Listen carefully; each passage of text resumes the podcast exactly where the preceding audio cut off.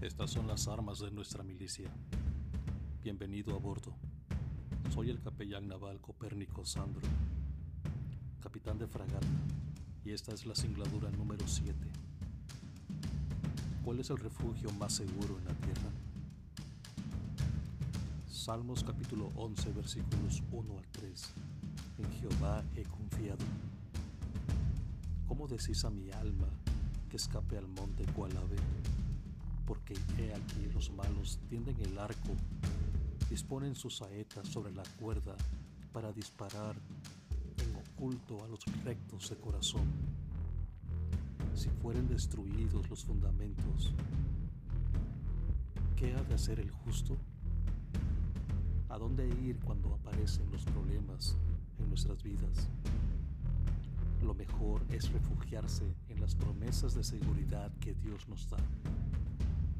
La batalla más dura que todos vamos a enfrentar es la duda de a quién hay que acudir cuando haya dificultades. Cuando esto sucede, tendremos dos refugios solamente a dónde ir.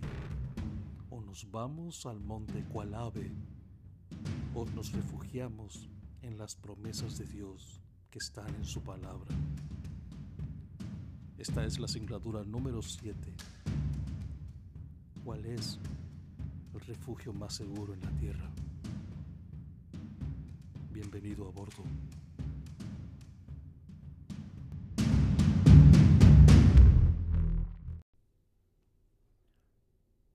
Anchor es la forma más fácil y práctica para crear tu podcast. Esta aplicación cuenta con las herramientas más sencillas que te permitirán grabar y editar tu podcast.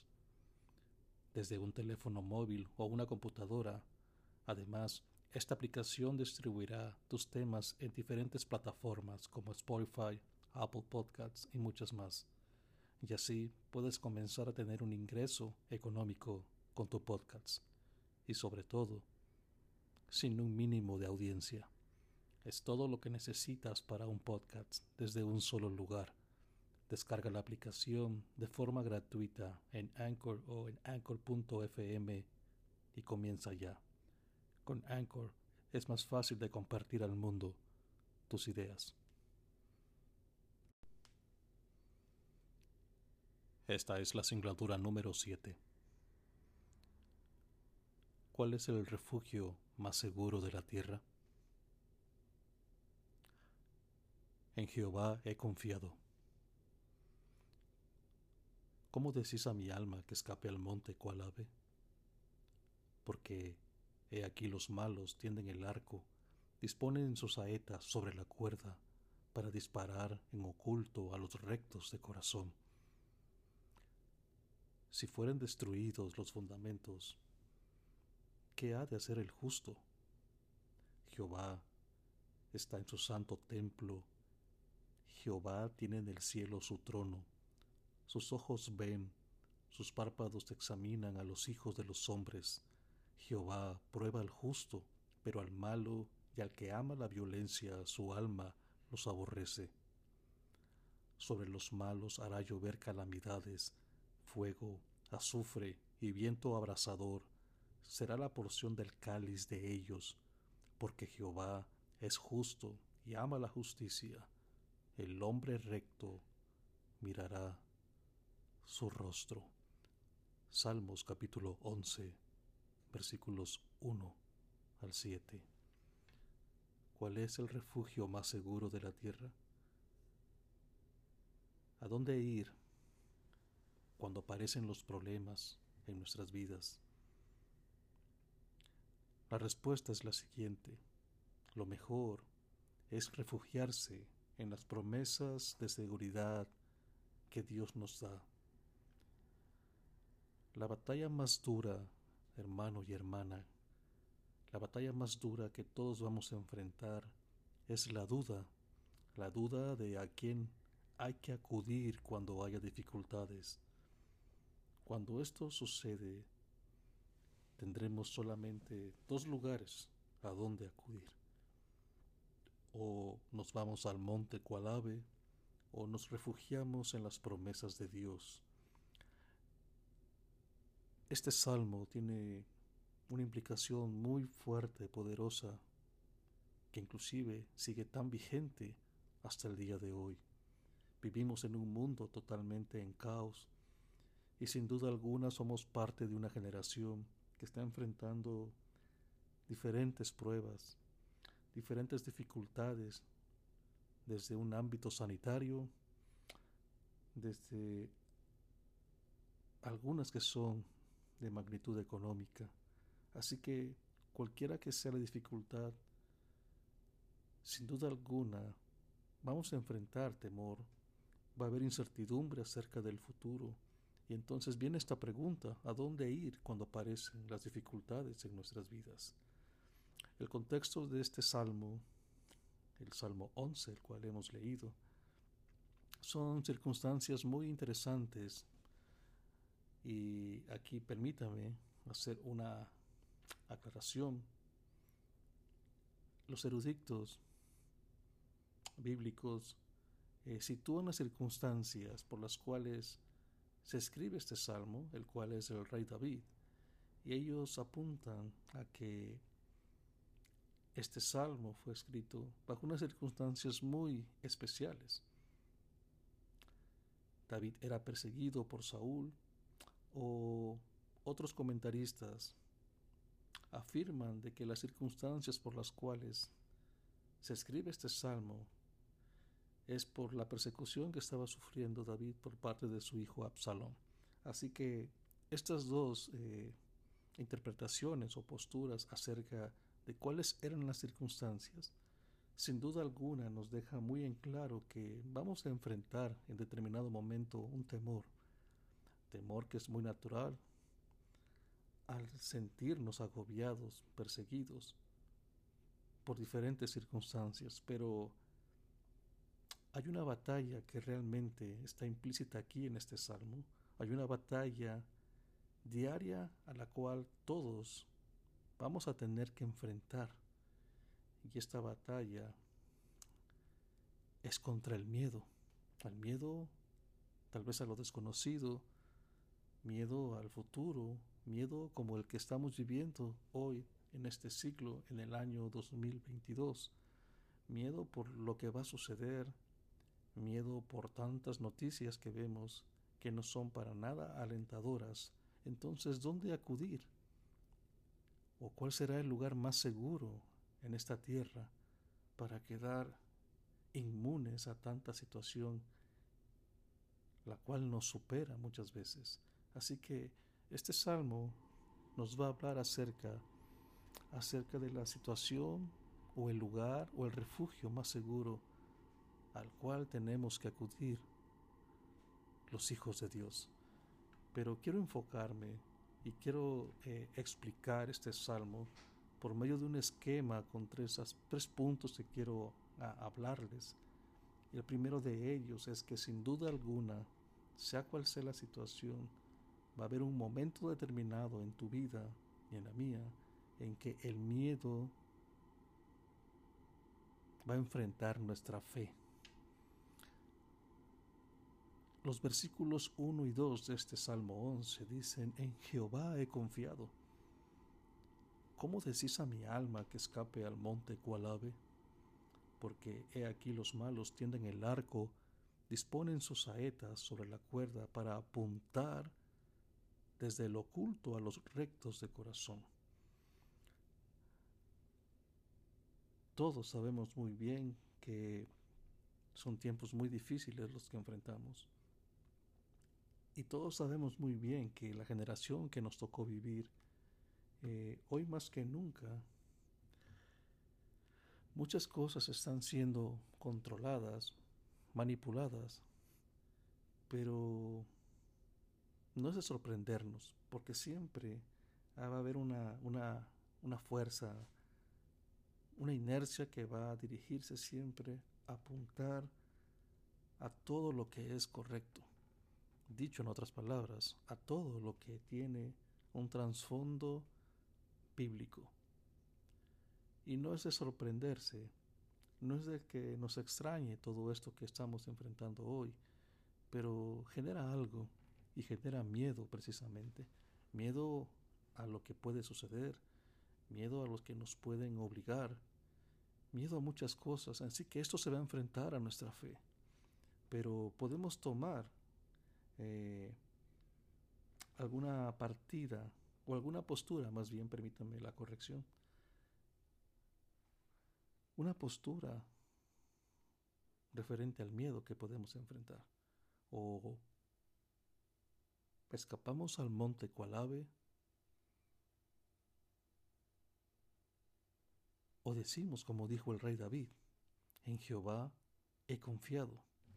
Interesante que, haciendo referencia nuevamente a la interpretación que dan los eruditos de las circunstancias en la cual David escribe este salmo, la que es más eh, más eh, sostenible es obviamente la que las circunstancias en que Absalón perseguía a su padre, a David. Y así que él tenía ya como experiencia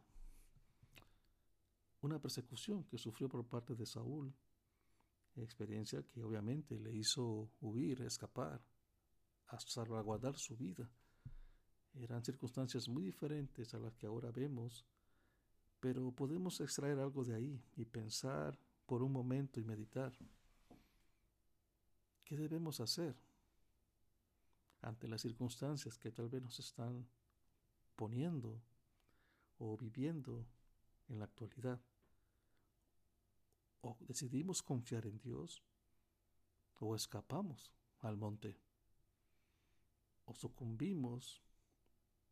¿O nos mantenemos firmes confiando en Jehová de los ejércitos.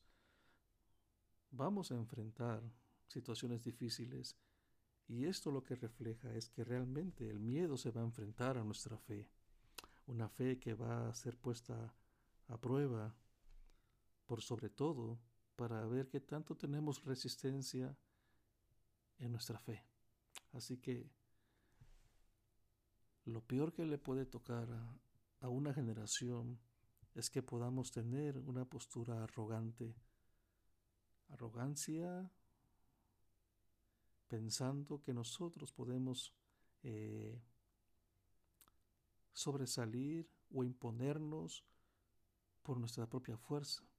Y esta ha sido una de las grandes calamidades del ser humano, la arrogancia, este pecado que nos ha llevado a alejarnos de Dios por creernos autosuficientes, en cualquier aspecto. Y eso se entiende del mundo.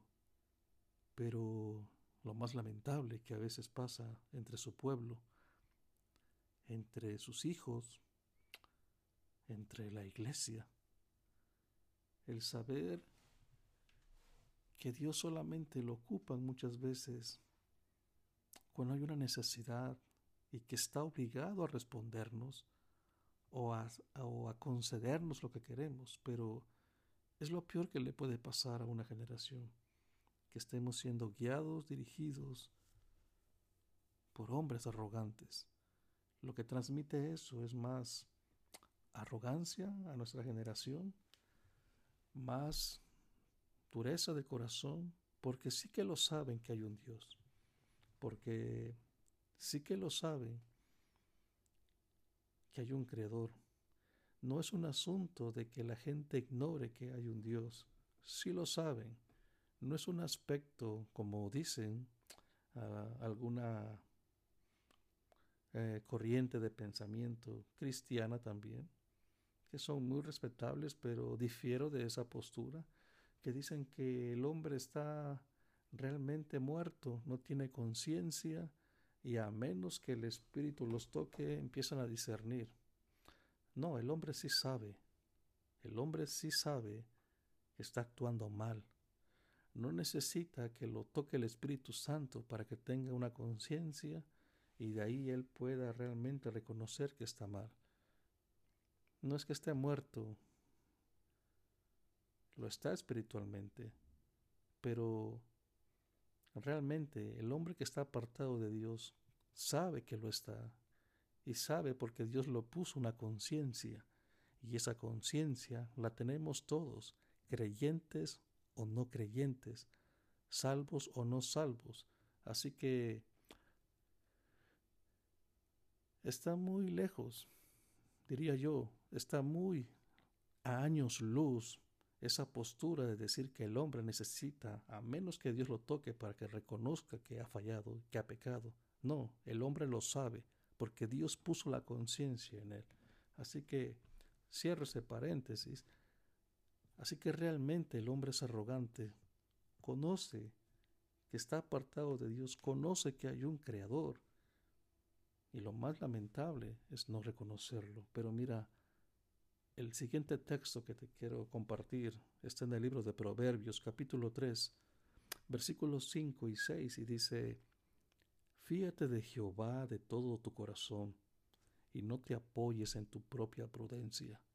Reconócelo en todos tus caminos y Él va a enderezar tus veredas. Así que aquí vemos en esta porción del Salmo 11 realmente una situación en que el miedo se va a enfrentar a nuestra fe. Miedo a lo desconocido, que es muy normal, pero o escapamos al monte cual ave, o confiamos en Jehová y sus promesas. Siguiente aspecto que está en este salmo, otra reacción que va a ocurrir es esta precisamente, cómo va a actuar o cómo va a reaccionar el Hijo de Dios, el justo, ante el miedo. Una cosa es enfrentarlo y otra cosa es la reacción. Y aquí viene este versículo que nos va a dar un profundo entendimiento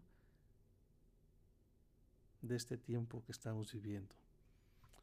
Salmos 11, versículo 3 nos dice, si fueren destruidos los fundamentos, ¿qué ha de hacer el justo? David, siendo rey de Israel, estaba siendo perseguido. Y esto no pintaba nada bien. Esto, perseguido, ¿por qué? Porque se había destruido el fundamento. ¿Y cuál fundamento? Puedes preguntarte. Bueno, el fundamento legal sobre el cual se basaba la estabilidad de Israel en ese tiempo. Y el fundamento de la convivencia, de la estabilidad en Israel, era este. Era la decisión soberana no arbitraria de parte de Dios. Era su decisión soberana de que David era el rey ungido, pero lamentablemente lo habían expulsado de su reino. Hoy enfrentamos destrucción de fundamentos y lo más lamentable, que el cristiano no lo ve, Hoy enfrentamos destrucción en los fundamentos en la familia, en la sociedad, en las leyes de las instituciones y diferentes órdenes de gobierno. Así que esto sigue sucediendo, amado hermano y hermana. Es tan vigente como en el tiempo que fue escrito este salmo. Así que esta es la evidencia más grande de que el fundamento, cuando es violentado, cuando están atacándolo para destruirlo, eso me lleva mucho a pensar en este texto, que el ladrón viene a qué? A hurtar, matar y destruir. ¿Cuándo viene a hacer eso? Cuando los fundamentos son destruidos. Hermano,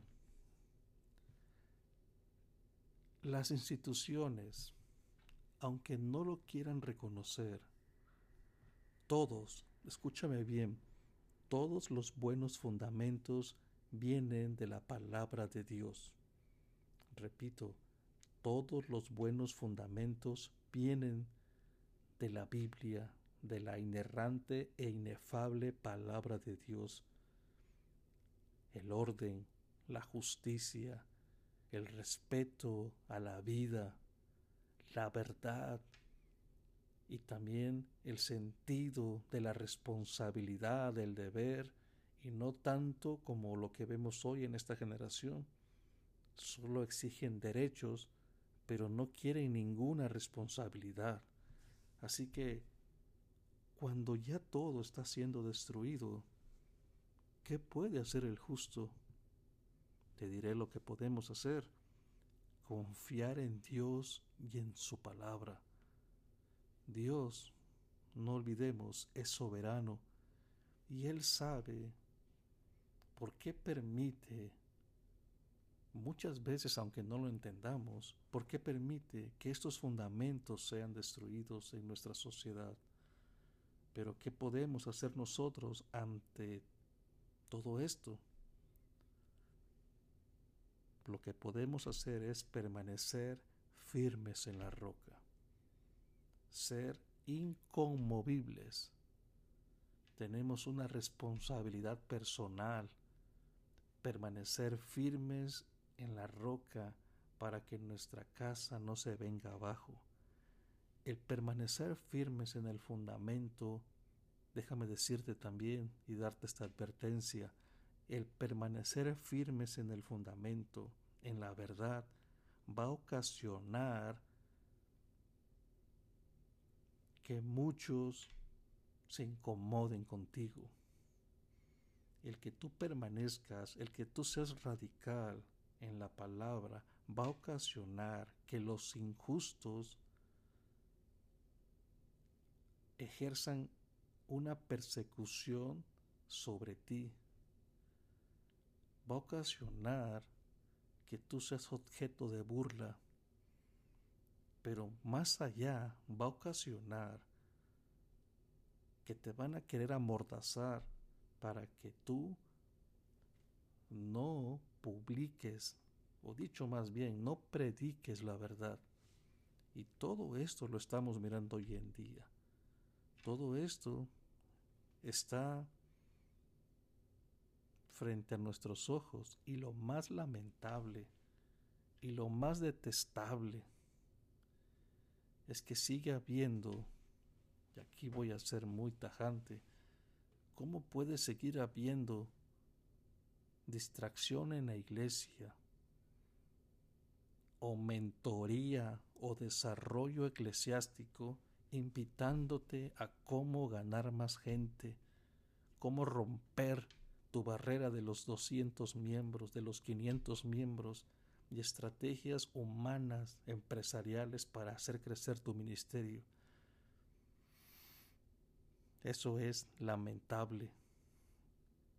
Y mientras tanto, los fundamentos están siendo destruidos y la iglesia dormida en la luz. Cuando ya todo está siendo destruido, ¿qué ha de hacer el justo? Tenemos que permanecer firmes aunque esto conlleve a que seas objeto de burla y seas objeto de persecución. Cristo, este fundamento, la roca, es todo por Dios, es todo, hermanos, por lo que tenemos que luchar. Todos realmente deberíamos los redimidos estar parados en la roca, buscando el consejo de su palabra de Dios, buscando la guía, la dirección. Tanto las familias como la iglesia deberíamos estar ahí. Esto, hermanos, son los fundamentos que estamos viendo que están siendo atacados hoy más que nunca. Estos dos, familia e iglesia. Estos son los diseños dados por Dios para que nos vaya bien. Tanto la iglesia como la familia, estos dos diseños de Dios, hoy más que nunca están siendo atacados por los injustos. Y la pregunta es, ¿qué tenemos que hacer? No huir al monte cual ave. Eso es lo que tenemos que hacer. El justo el justo, estimado hermano y hermana, no puede abandonar la batalla, aunque piense que esté perdida, el justo tiene que permanecer luchando la batalla. El justo no puede escapar a un lugar más seguro solo para salvar su vida. Nosotros, déjame recordarte, si tú eres redimido, tú ya la has perdido tu vida. Ya la hemos perdido. Ya la hemos entregado. ¿O oh, sí? ¿Dónde dice? Déjame recordártelo. Gálatas 2.20. Con Cristo estoy juntamente crucificado. Y ya no vivo yo, mas vive Cristo en mí. Y lo que ahora vivo en la carne, lo vivo en la fe del Hijo de Dios, el cual me amó y se entregó a sí mismo por mí. El justo no puede abandonar la batalla.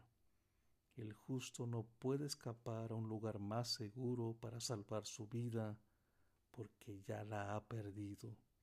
Así que quiero que volvamos a leer los versículos 1 al 3 de este Salmo 11.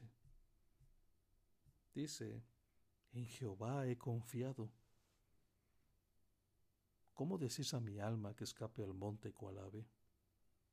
Porque he aquí los malos tienden el arco, disponen sus saetas sobre la cuerda, para apuntar en oculto a los rectos de corazón. Si fueren destruidos los fundamentos, ¿qué ha de hacer el justo? Hay un texto en las escrituras que es muy interesante, que yo en lo personal encuentro una, una conexión con lo que está ocurriendo en el Salmo 11. Y este texto está en el Evangelio de Mateo, capítulo 16, versículos 22 y 23. Es muy conocido por el pueblo de Dios este pasaje y el contexto lo conocemos, pero quiero enfocarme en estos dos versículos. Cuando habla el Maestro, cuando habla Jesús, el Hijo de Dios, el hombre más justo que ha caminado sobre la tierra, y dice esto. Entonces Pedro, tomándolo aparte, comenzó a reconvenirle. Mateo 16, 22, 23. Señor, ten compasión de ti. En ninguna manera esto te acontezca. Pero él, volviéndose, dijo a Pedro, Quítate de delante de mí, Satanás. Me eres tropiezo porque no pones la mira en las cosas de Dios, sino en la de los hombres. Este es un contundente texto bíblico que, como mencioné, es como si estuviera leyendo lo que nos está hablando el Salmo 11. Pero permítame valerme de una regla de la eh, de la retórica o una figura de dicción, una paráfrasis, para darle eh, una explicación con mis propias palabras a este texto que acabamos de leer, haciéndole una aplicación de una paráfrasis. Y esto es como que Jesús le hubiera dicho esto. En mi Padre he confiado, Pedro, ¿Por qué le dices a mi alma que yo escape al monte cual ave? Ten compasión de ti, en ninguna manera te acontezca esto, Señor. Pedro, yo sé que los malos tensan el arco y disponen la flecha en la cuerda para disparar a los rectos de corazón. Pero Pedro, quítate de delante de mí porque no pones la mira en las cosas de Dios, Pedro, sino en las de los hombres.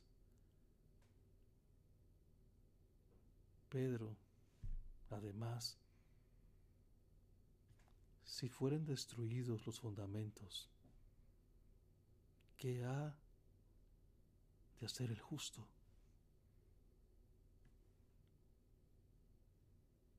Veo yo esta gran conexión con el Salmo. Era muy fácil huir para el Señor al monte cual para evadir o tal vez no enfrentar lo que él sabía que venía. Pero, ¿cuál era el refugio más seguro en la tierra en ese momento? Confiar en la voluntad de Dios y no huir al monte cual ave. Tiene todavía la misma aplicación en nuestros tiempos. Así que permíteme pasar al último punto que quiero tratar en este esquema en el cual estoy desarrollando la explicación de este Salmo capítulo 11. Y aquí vemos realmente algo muy importante ya.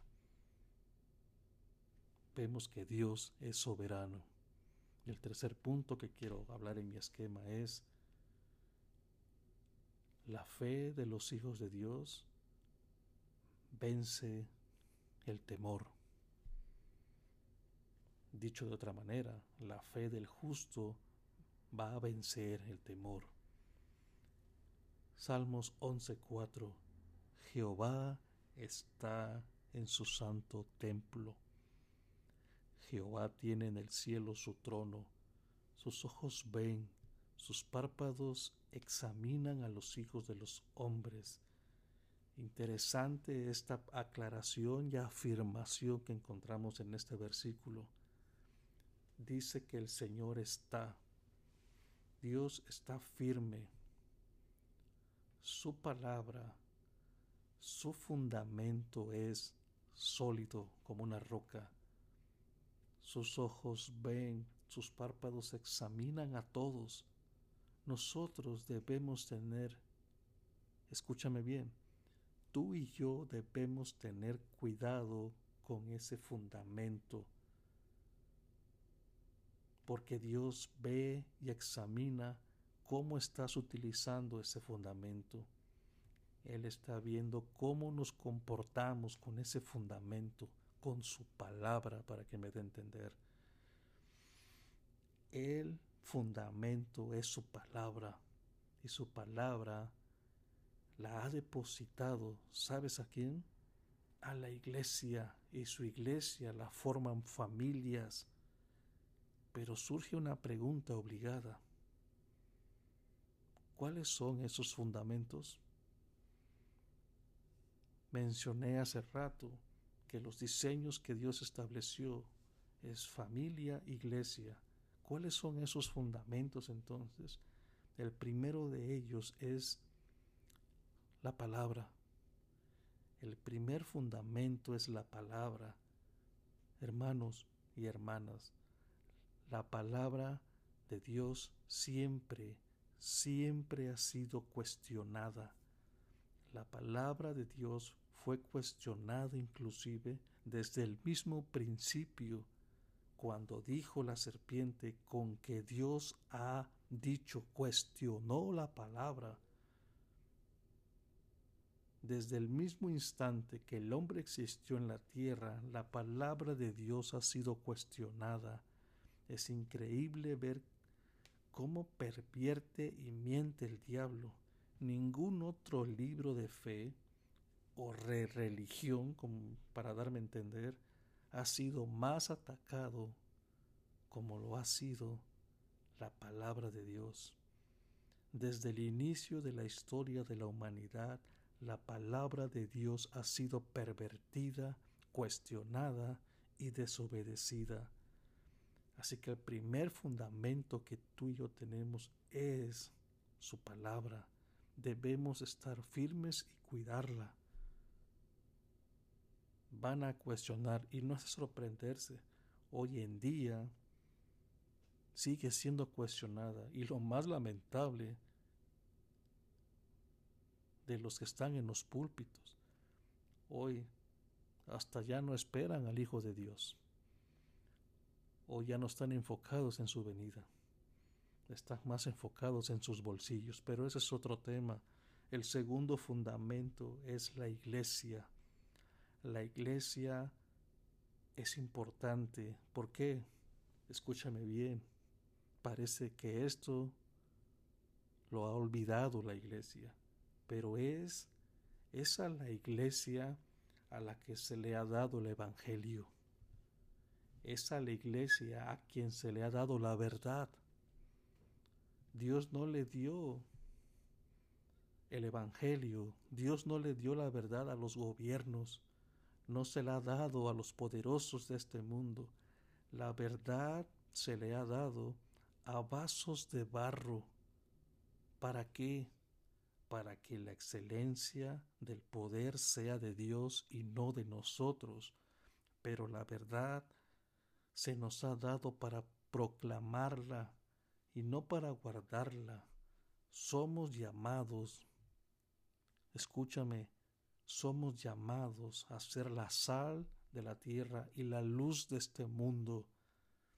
Es por eso que se le ha entregado a la iglesia la verdad del Evangelio. La luz solo tiene efecto cuando es mostrada, la sal solo tiene efecto cuando es aplicada. ¿Para qué? ¿Para qué se usa la sal? Para la preservación, para preservar de la corrupción los alimentos. El mundo en el cual tú y yo vivimos se pudre. Por eso debemos aplicar la sal del Evangelio para preservar aquello que se está pudriendo, que se está perdiendo. La iglesia debe saber esto y recordarlo. Nos fuimos llamados a hacer grandes eventos sociales. No fuimos llamados a estar debatiendo, como hoy está de moda estar debatiendo en las redes sociales, quién los engañó. Torpes, no fuimos llamados a eso. El mundo se nos ríe en la cara Hoy vemos por donde sea eh, y me causa una gran tristeza ver esos grandes títulos amarillistas en videos en internet. Pastor, reprende a pastor fulano. Pastor fulano exhorta y corrige al pastor. Debaten sobre... Es lamentable ver la condición en la que se ha caído. ¿Y el Evangelio? No lo sé. Iglesia, permíteme recordarte esto.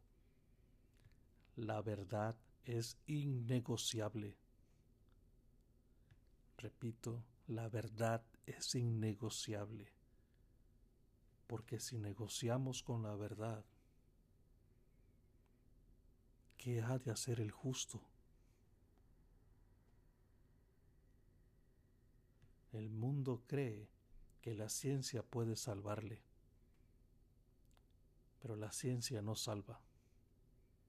Los gobiernos tampoco salvan. Los programas sociales de los gobiernos tampoco salvan. Y esto, recordemos, que manejan enormes cantidades monstruosas de recursos. Pero aún con todo eso, con todos los programas que se pueden inventar, jamás podrán sacar de la deriva espiritual en la que se encuentra el hombre, porque solamente Cristo, solamente el Evangelio puede hacer ese cambio en el hombre. La política jamás podrá ser lo que la iglesia está llamada a hacer, sal y luz de este mundo. Es la iglesia la que tiene el poder porque es a la que se le entregó la palabra. Es la que tiene la palabra. Solo Jesucristo es quien puede transformar las vidas de las personas, no la psicología, no la filosofía, no la política, no la ciencia, no los nueva era, no las terapias de trascendentalismo, no el yoga, nada puede cambiar, solo la palabra y la palabra de Dios es Jesucristo. Cuando la iglesia se dedica a hacer otras cosas y deja de ser sal y luz de este mundo solo para ser aceptada por el mundo, dicha iglesia ha perdido su fundamento y ha dejado de influir en el mundo. Por eso es importante conocer a Dios, porque el pueblo que conoce a su Dios se esfuerza y actúa. Así lo dice Daniel 11:32. La iglesia que conoce a Dios no huirá al monte cual ave, sino que se esforzará y actuará. ¿Y cómo actúa? Con la luz y la sal, aunque le cueste la vida. El tercer fundamento que encontramos es la familia. La familia, hermanos, el matrimonio. El matrimonio entre un hombre y una mujer. Ese es el diseño de Dios para la familia y la sociedad. Cuando alguien comienza a debilitar la familia, debilita el pilar principal de la misma sociedad. Es interesante que unas generaciones atrás decían que ya no había que casarse. ¿Que para qué? No se creía en el matrimonio. Y curiosamente, esos mismos sociólogos que afirmaban eso, hoy dicen que sí hay que casarse. Hoy sí creen en el matrimonio, pero creen en el matrimonio homosexual. El punto es este. El punto es siempre llevarle la contraria a la palabra de Dios. Al igual, esta generación está muy perdida. Miren que para creer que un hombre puede ser mujer y una mujer hombre, para llegar a este punto en que el género lo define la, eh, la cultura y no es algo biológico, para llegar y creer tal, tal aberración estamos mal, muy mal. Al igual, esta generación confunde la función del hombre y la mujer total y abismalmente. Han confundido uniformidad con igualdad. Pero la Biblia, la palabra de Dios, nunca menciona nada de eso, de que la mujer es inferior al hombre. Todo, todo lo contrario, el hombre y la mujer son exactamente igual delante de Dios. Génesis 1.27 Y creó Dios al hombre a su imagen. A imagen de Dios lo creó. Varón y hembra los creó. La mujer, en nada, mujer, tú en nada eres inferior al hombre. Dios nos creó en igualdad y en esa igualdad de propósito, con funciones diferentes, para poder alcanzar ese propósito y hacerlo en comunión uno con el otro. Las funciones son diferentes, pero no la dignidad y el propósito. Pero el enemigo los ha engañado y han igualado al hombre y a la mujer. Y ahora te dicen que huyas al monte cual ave para que sufras daño, porque tú eres libre.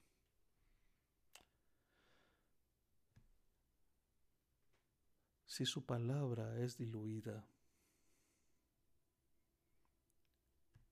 si su palabra es modificada,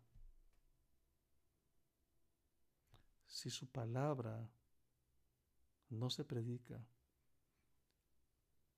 Y si no se proclama la verdad, si la iglesia es infiltrada por el mundo, por sus valores y cultura, Y si la familia es debilitada, ¿qué puede hacer el justo? Lo único que nos queda es realmente pararnos en la brecha, liderar nuestras familias con la verdad del Evangelio, Evangelio que ha sido depositado en la iglesia. Son tiempos muy difíciles, pero quiero concluir con esto.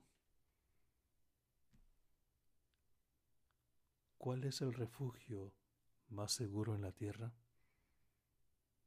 El refugio más seguro es este, estar en el centro de la voluntad de Dios.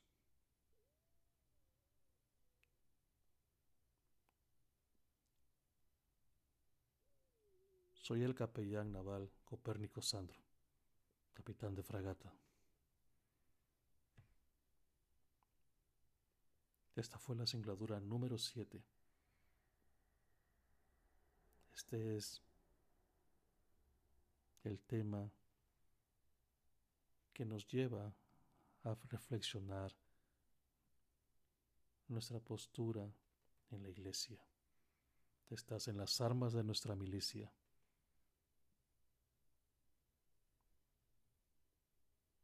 Y deseo de todo corazón que Dios hable a tu vida y nos refugiemos en las promesas de Dios que están en su palabra. El lugar más seguro de la tierra es estar en el centro de la voluntad de Dios. Que Dios te bendiga.